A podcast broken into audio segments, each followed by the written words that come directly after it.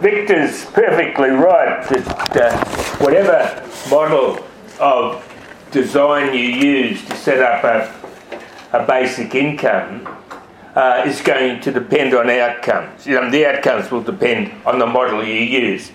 Um, and I was looking over a draft paper I'll be giving in Lisbon at the uh, Basic Income Earth Network conference in uh, September in Portugal. And uh, I make the point that whilst it might have been a good idea once to go along with the Hayeks of the world and Milton Friedman and all the others, but that those times have passed and we should regard basic income proponents as only those who would provide as a right of citizenship the uh, same income for everybody, whether they work, are willing to work, have assets, or any other reason.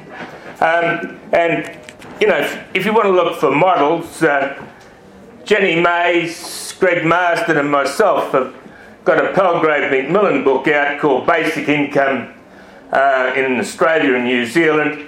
10 chapters, 10 different models by 10 different authors. Could I ask a question?